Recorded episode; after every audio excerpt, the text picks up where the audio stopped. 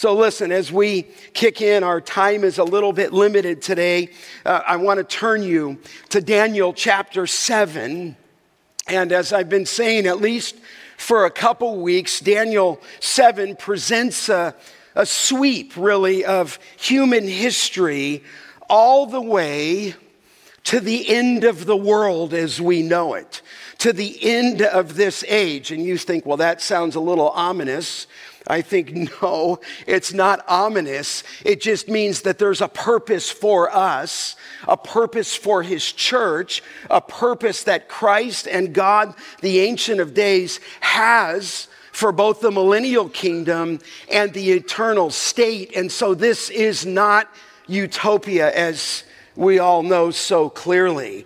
This vision in Daniel 7 moves us all the way to the consummation of history when all nations will be judged and where Jesus Christ will reign.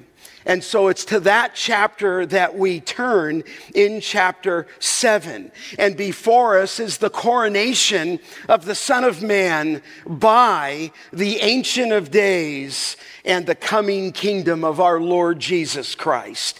Just read and follow along in 7, 13, and 14. Here is the word of God. I saw in the night visions and behold, with the clouds of heaven, there came one like a son of man. And he came to the Ancient of Days and he was presented before him. And to him was given dominion and glory and a kingdom that all peoples, nations, and languages should serve him. His dominion is an everlasting dominion which shall not pass away, and his kingdom one that shall or shall not be destroyed. May God bless the reading of his scripture. History culminates in the Son of Man receiving a kingdom. Now, remember, we've put that map out there just briefly. These three powerful assurances in Daniel 7 assurances of the sovereignty of God over the nations and the coming of Christ that should actually inspire hope rather than fear. That's our map. We'll need a couple more messages in seven, but that's where we're going. In the first assurance, first powerful assurance of God's sovereignty was the revealing of God's prophetic will over all the human kingdoms of the world. You remember that rising out of the sea was four beasts. In fact, look at verse 2. Daniel saw in the vision by night, and behold, the four winds of heaven were stirring up the great sea. Verse 3 And four great beasts came up out of the sea, different from one another. And he spent extra time, verse 7. After this, I saw in the night visions, and behold, a fourth beast, terrifying and dreadful and exceedingly strong. It had great iron teeth, and it devoured and broke in pieces and stamped out what was left with its feet. It was different from the other beasts that were before it, and it had ten horns. And so here was that assurance because for Daniel, this is prophecy. He is writing this, doesn't see the second, third, and fourth kingdom, and that's exactly what happened in history. But he gives us a second powerful assurance of God's sovereignty, and it's God as the judge over the uh, Antichrist and the final history of the world.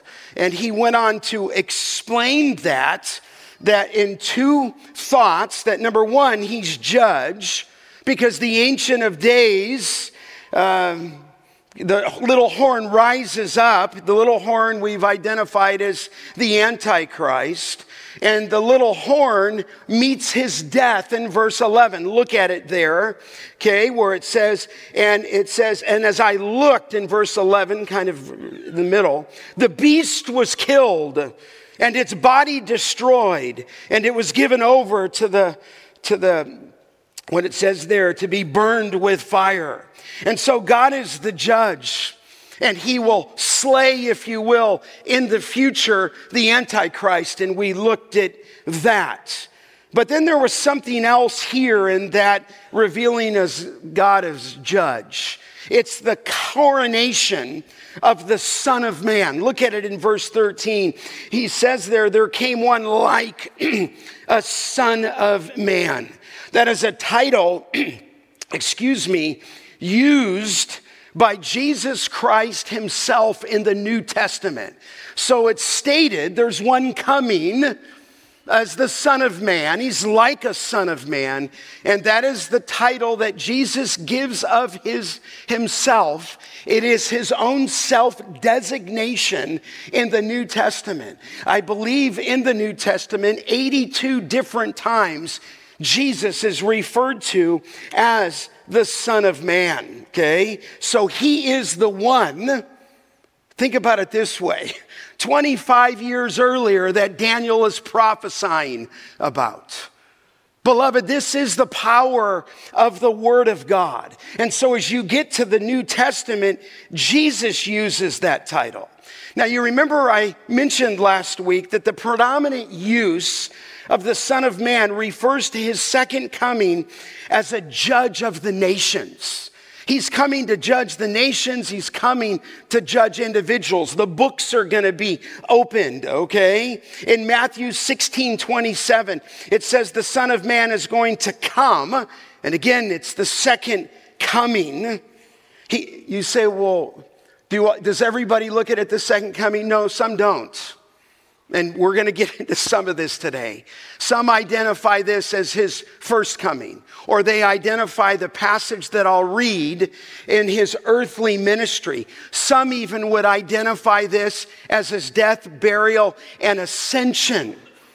But here, when you look in the New Testament, the Son of Man in 1627 is going to come with angels. This is the power of his second coming. He's going to come in the glory of his Father, and then he will repay each person according to what he has done. He's addressing here, look at verse 14, that given to him is dominion and glory and a kingdom. So, here within the great tribulation, the Son of Man goes before the Ancient of Days and he is given at that time, at that place, dominion and glory and a kingdom. And so we can't get away from that word kingdom, okay? Certainly, he rules now. We would identify that. If you're a believer, he rules in your heart today. Certainly, there is a rule of his lordship that takes place, but there is a coming day and his second coming, as he comes in power and glory in the clouds of heaven to establish a literal, physical kingdom on this earth. In fact, I mentioned Matthew 24 27, speaking in the Olivet Discourse not regarding the destruction of the Roman general Titus in 70 AD. It goes beyond that. As lightning comes from the east and shines as far as the west, so will be the coming of the Son of Man. In other words, he's addressing the second coming of Christ. In fact, Matthew puts it this way in Matthew 24 29 immediately Interesting. After the tribulation of those days, this is still future. The sun will be darkened. The moon will not give its light. Stars will fall from the heaven. The powers of the heaven will be shaken. And it says, then will appear in heaven the sign of the Son of Man.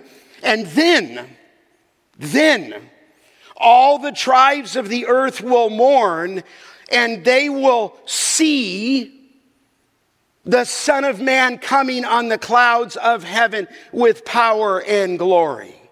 So, watch this. Even though his kingdom was inaugurated in his earthly ministry, inaugurated, there is a consummation or a full realization or a full manifestation of that kingdom on earth. In fact, Matthew went on in 25 21 when the Son of Man comes in glory and the angels with him, then he will sit. I want you to think of this on his glorious throne.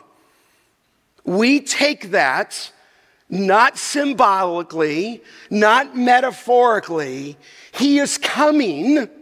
Every eye will see him the tribes and the nations of the world will wail. And it says that he will sit on his glorious throne, and before him is gathered all the nations. I take that literally. He's coming as the judge. Now, now look again at verse 13 I'll be brief here. He's coming in the night vision. In the clouds of heaven, there came one like the Son of Man. And you remember that in the Old Testament, frequently, that when clouds appear, you say, are they real clouds? Yes. They're physical clouds all over in the Old Testament where the Shekinah glory would come down and the pillar of fire would lead them by, by, by night and the cloud by day as they moved out. And here, what's incredible is though he's the Son of Man in his humanity, there is coming a day, beloved high school student, that he will come and every eye will see him. And as he comes, he comes in a cloud and he's going to be seen, if you will. And here he is given by the Ancient of Days a kingdom and he's coming in the clouds. He comes with a divine manifestation with the clouds of heaven. This is the second coming. Look, it, maybe it comes up on the screen, screen in Revelation 1 7. Behold, he is coming in with the what? Clouds. We're not talking about his first coming here. He came in lowliness. He was laid in a manger. He was run out of many towns for performing miracles. He was crucified by the Jewish people and by the, by the Romans. But one day he's coming with the clouds. Every eye will see him. That's not metaphorical. They're going to see him, even those who have pierced him, and all the tribes of the earth will wail on account of him. He's coming with the clouds. So is he human? Yes. Is he a son of man, which is a figure often used in the book of Ezekiel of humanness? But Daniel is seen beyond that. And then, of course, when Christ mentions himself by the Son of Man, we know that it's him. It says in Revelation 14 14, I looked and behold, here it is again, a white cloud. And seated on the cloud, one like a son of man with a golden crown on his head, interestingly, and a sharp sickle in his hand. He's coming down to render judgment, if you will, on the earth. You know, it's interesting. In Acts 1, he was lifted up and a cloud took him out of, out of, out of their sight. Men stood by them in white robes and said, Men of Galilee, why do you stand looking into heaven? This Jesus who was taken up from you into heaven will come in the same way you saw him go to heaven. He's going to come, in essence, in the same way down at the second coming in a cloud. And so the coming of the Son of Man in the clouds is a direct reference to the deity of the Lord Jesus Christ and his second coming. Now, I want you to pay particular attention at verse 14. It says, And to him, we know that to be the Son of Man, was given Look at it dominion and glory and a kingdom that all peoples, nations, and languages should serve him. I love that. His dominion is an everlasting dominion which shall not pass away, and his kingdom is one that shall not be destroyed. Now, he's given there a kingdom. And when you're expositing the text, as we're doing each week, it's probably fair that I just stop here uh, for this week and probably next week and talk about dominion and glory and here a kingdom. What kind of kingdom is this? Well, we know from those passages that the visible return of Christ at his second coming, and at his second coming, it will also involve the rule and reign of Jesus Christ over this earth for 1,000 years. This is what the scriptures teach. You say, well, Scott, where does it teach that?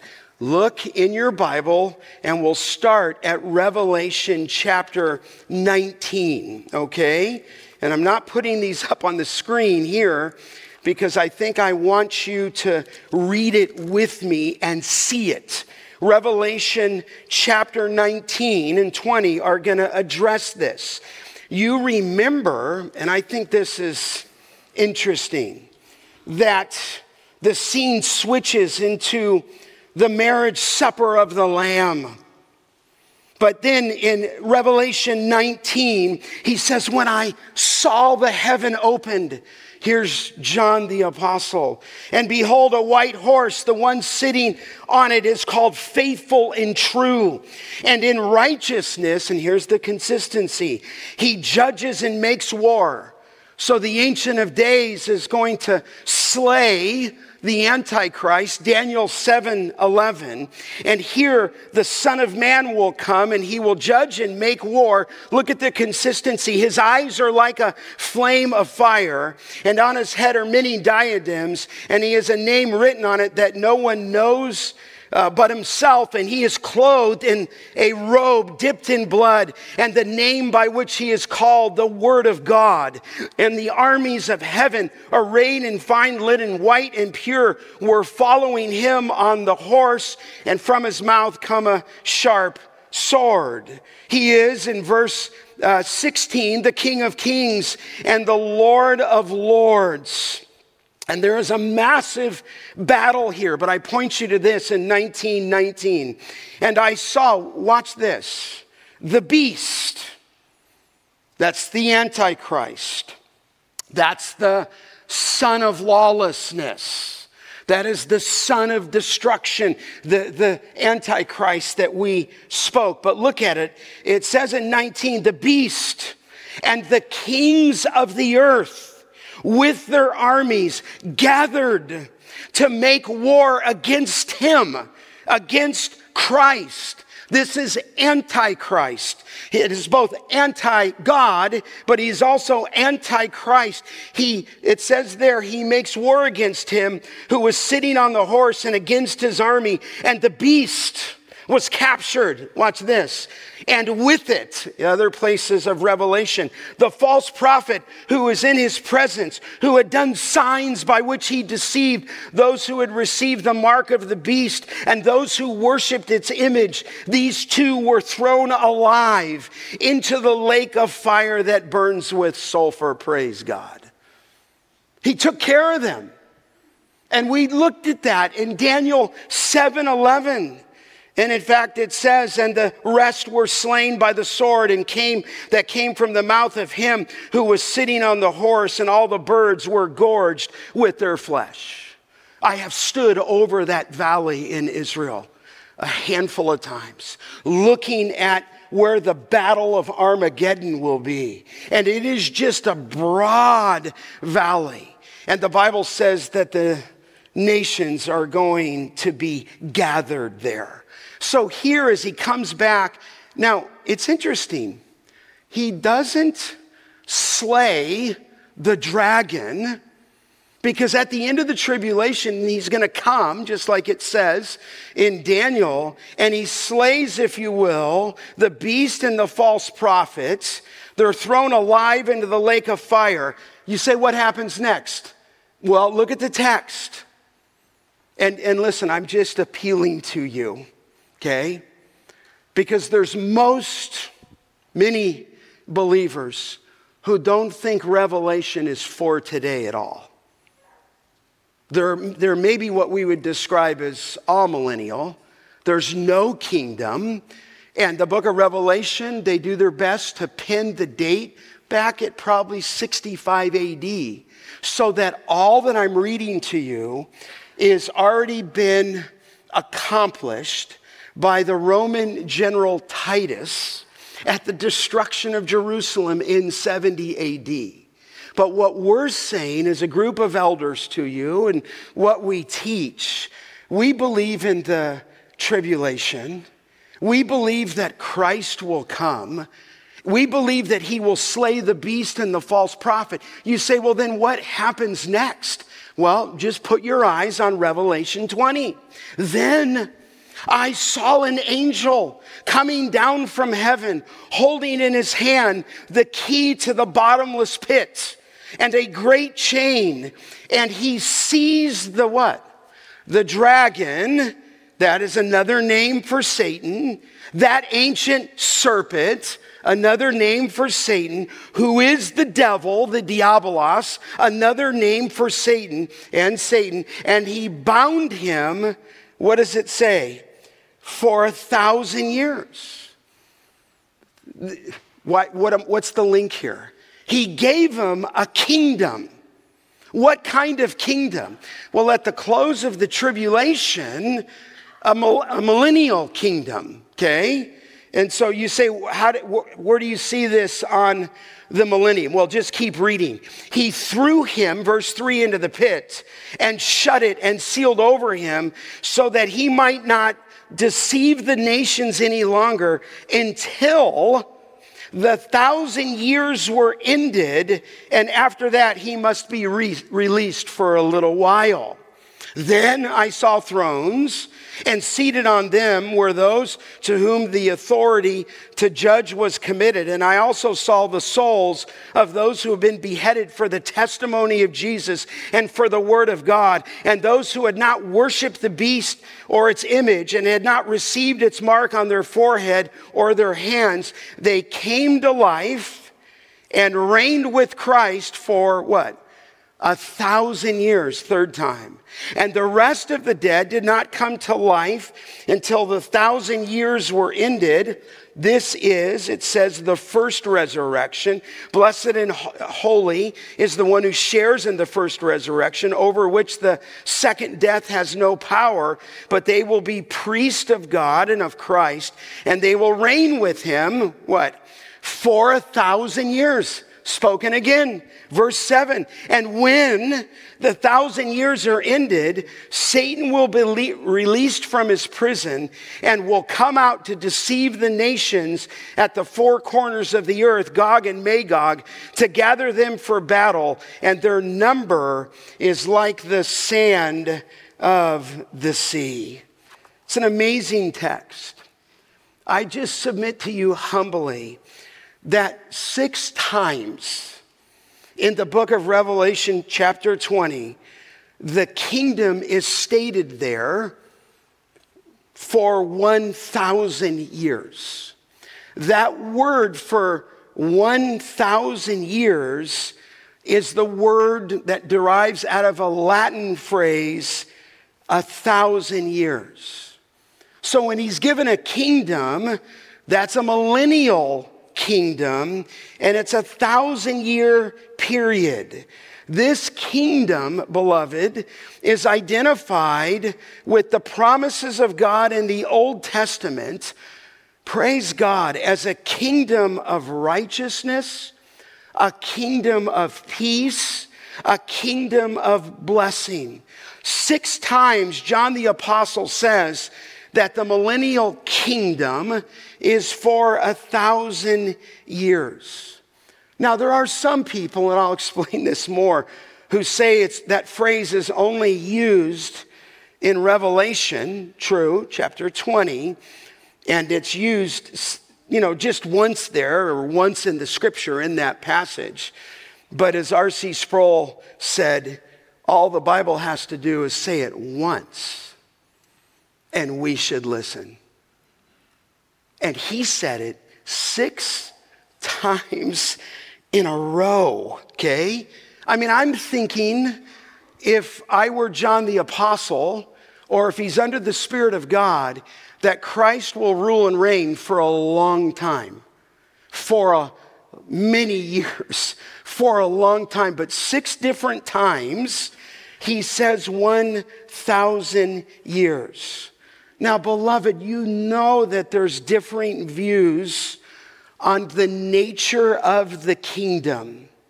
The debate is over if Revelation 20 and the coming kingdom promised to Christ is to be taken literally or, I suppose, metaphorically, or in that metaphorical picture, spiritually, if you will. This is a hotly debated topic within Christianity. And I'm going to lay out some of those views for you. Um, but let me say at the outset from my heart this is not an issue to break fellowship over, okay? So I don't want to come off over dogmatic. It's not an issue to be, break fellowship over. And I, I almost hate to say this, but I'm going to say it. I think here in this millennial kingdom is, you would agree with me, is a secondary doctrine. In other words, we're not talking about the deity of Christ. We're not talking about the nature of the triune God. We're not talking about the inspiration and infallibility of the Word of God. We're not talking about the character of God. We're talking here about the timing of Christ. I would have to say, some of my dearest friends are of a different persuasion than mine. And we can laugh about it and rejoice over it because, in the big picture, God wins and Christ wins. But we're dealing with this question in Daniel. He gives them a kingdom.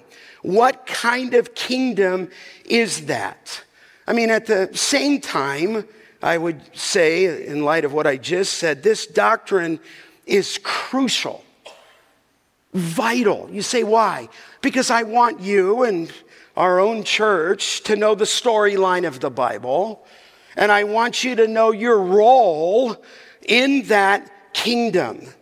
Now, beloved, sadly, some avoid the discussion of the millennial kingdom altogether, don't they? Some would think if the theologians can't figure it out, then how can I figure it out? So, have you heard people say, I'm a pan millennialist. It just all kind of pans out at the end. And so they just avoid it. But listen, you're sitting here and I'm preaching, and we preach the whole counsel of God. So I'm not going to avoid it, okay? And I don't think it, it will all pan out, and people will see that we're right. Second, okay, okay, but I'm not to shy away from it, and neither should you. So put your thinking hat on, noble Bereans, and let's follow the text. Now, I don't want to be a professor here today, okay, but there's three common thoughts on the millennial kingdom. Post millennialism, I think, be thinking, you, you, I'll explain it. Post mill, there is, of course, amill. And then there is, of course, thirdly, what? Premillennialism. So you can hear it in the words a little bit. Post mill, amill, well, I'll define them, and pre mill. But we're talking about the nature of the kingdom. Can I give them to you just briefly? Okay? Um, I don't, you know, I, you should know this. I think many of you have been hearing things on this over the years, but postmillennialism is that position that Christ returns to the earth after the what? The millennium. That would, therefore, he's coming at the end of the millennium Post, obviously, means after. You said, well, when did this come into play? Well, it originated in the writings of a man by the name of Daniel Whitby in the 17th and 18th century. It is a view, post mill, that we're in the millennial reign of Christ right now. In other words, He's reigning in your hearts. That reign is spiritual in nature, but this view of the millennium gives a rather figurative interpretation of prophecy. And what they mean by this is that the present age brings about the millennium through the preaching of the gospel. So we're in it right now, and you usher in, believers usher in this millennium through that preaching. Sometimes people refer to this as the golden age. They believe that a vast majority of people will be saved. It is a time of expansion. It is a time of the progress of the gospel that merges into the millennial kingdom. It is a time of spiritual gain. It is a time of transformation. It is a time of peace. It's what they teach. It is a time of righteousness. It is a time of economic blessing in the world. The world will get, in this view, maybe if I could just summarize, it's going to get better and better and better as we take over institutions as we take over politics. The whole world, I would say it this way, will be Christianized before Christ returns. He returns post millennium, and you bring in that millennial kingdom. I would say in this position, just understand the book of Revelation has already happened. Jesus Christ came to judge, and he already did. You say, well, when did he do that? He did that on Israel in 70 AD. And I think maybe as you hear me speak, it's just a difficult view. I don't need to say much more there. I don't think it has much credence. I, you say, well, why? Well, look at our world today. You know that, and I know that. That how could the world keep getting better and better and better when it says in Timothy that bad times will proceed from bad to worse with those deceiving and being deceived? We're not getting better. We're recognizing the devolution of our world, are we not? When we don't understand what a man is and understand what a woman is, and I've had the privileges to do three marriages in one week, and it's glorious. But when we don't know those definitions, and we can't make a decision on gender, it's unbelievable. We're not getting better and better. And listen, this came out years ago, but one of the things that I would say about this and say about this view is that we've already suffered through World War I not a good time.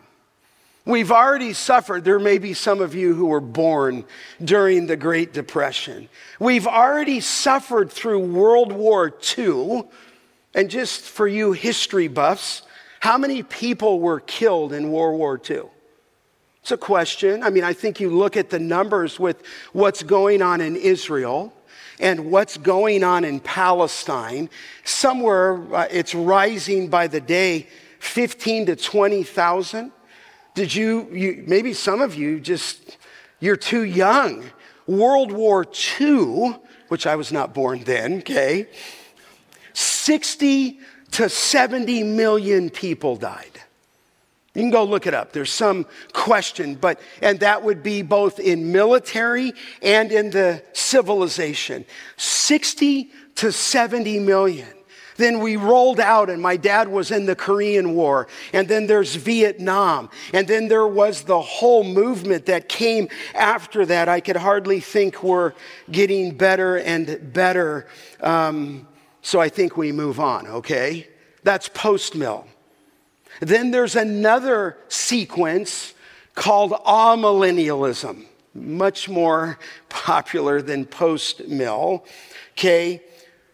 What is that, Scott? Well, I think you can hear it in the word Ah gives it a negative. If somebody was amoral, that would not be good. Amillennialism teaches that there's no millennial kingdom, or let me say, they deny the millennial kingdom on earth. They're amillennial. You say, what would they do with Revelation 20? Well, they would spiritualize that. They would say it already occurred at 70 AD. They might say Revelation 20 is symbolic, metaphorical language. There is in amillennialism no future millennium, millennial kingdom. Say, how is that? Well, the kingdom began, kingdom began at the first coming of Christ by his life and ministry, by his death, resurrection, and the ascension. And the present age, age in which we live is the millennial kingdom. So it's, you say, well, they don't believe in the millennium. Well, maybe that's not the best definition.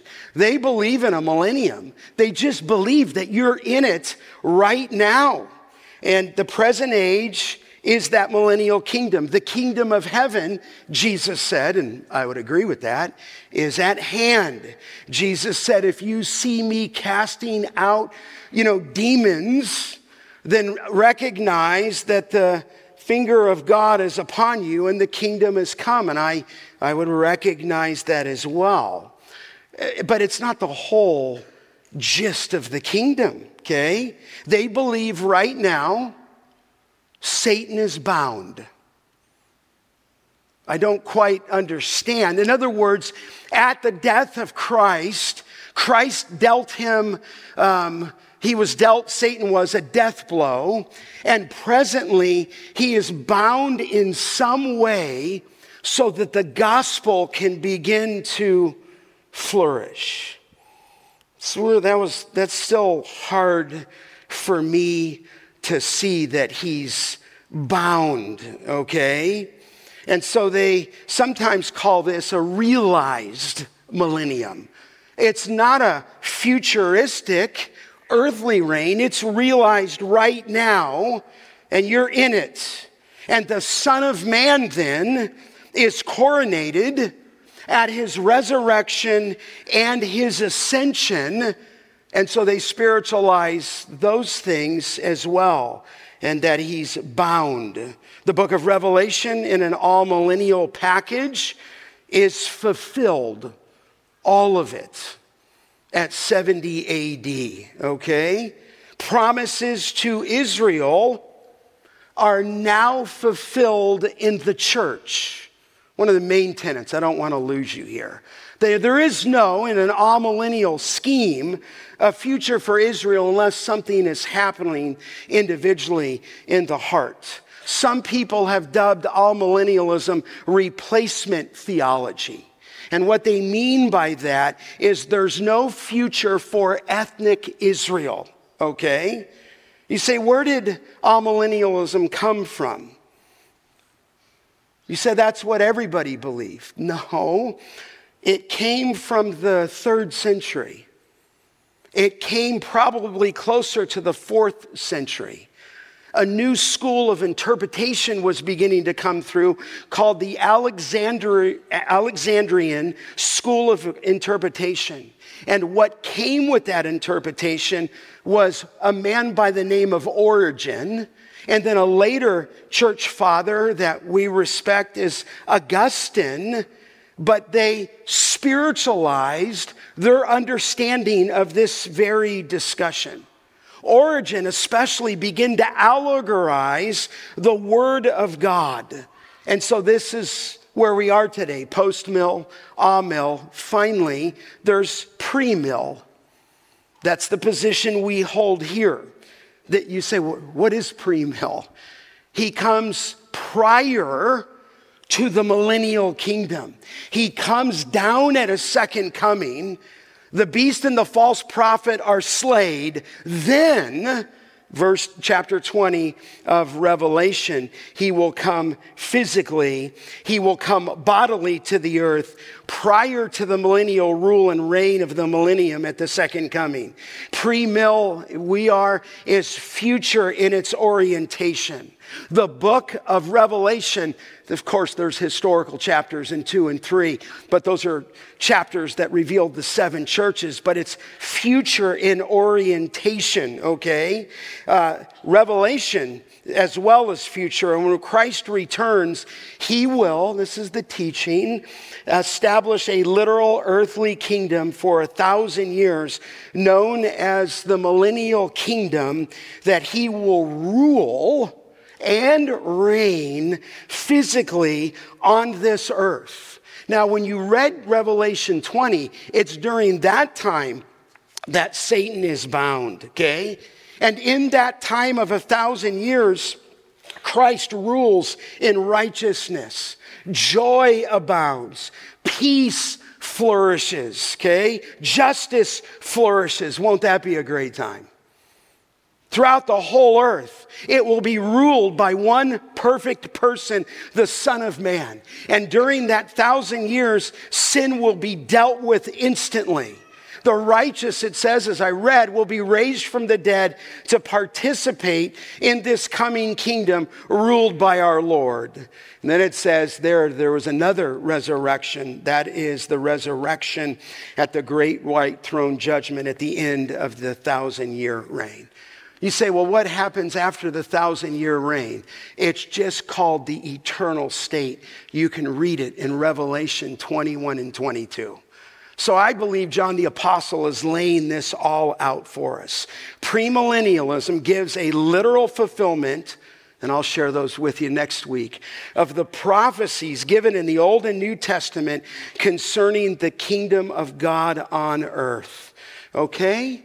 Now you say, well, which view is the oldest? And I'll be done. Maybe this should surprise you. Premillennialism is the oldest of the three views in church history that best expresses the different passages of Scripture and the book of Daniel.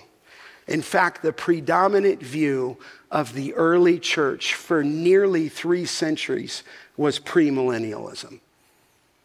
And I say that because some people think amillennialism is so popular, but when you follow church history, and I wouldn't want to lift that above the authority of Scripture, um, you find it in the writings of Papias, Justin Martyr, premillennialism, Irenaeus, Tertullian, Hippolytus, Barnabas, Polycarp, Clement of Rome, to name a few.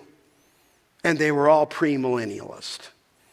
And so you say, well, when did it change? Well, it changed with the Alexandrian school of interpretation with Origen, and then later by Augustine.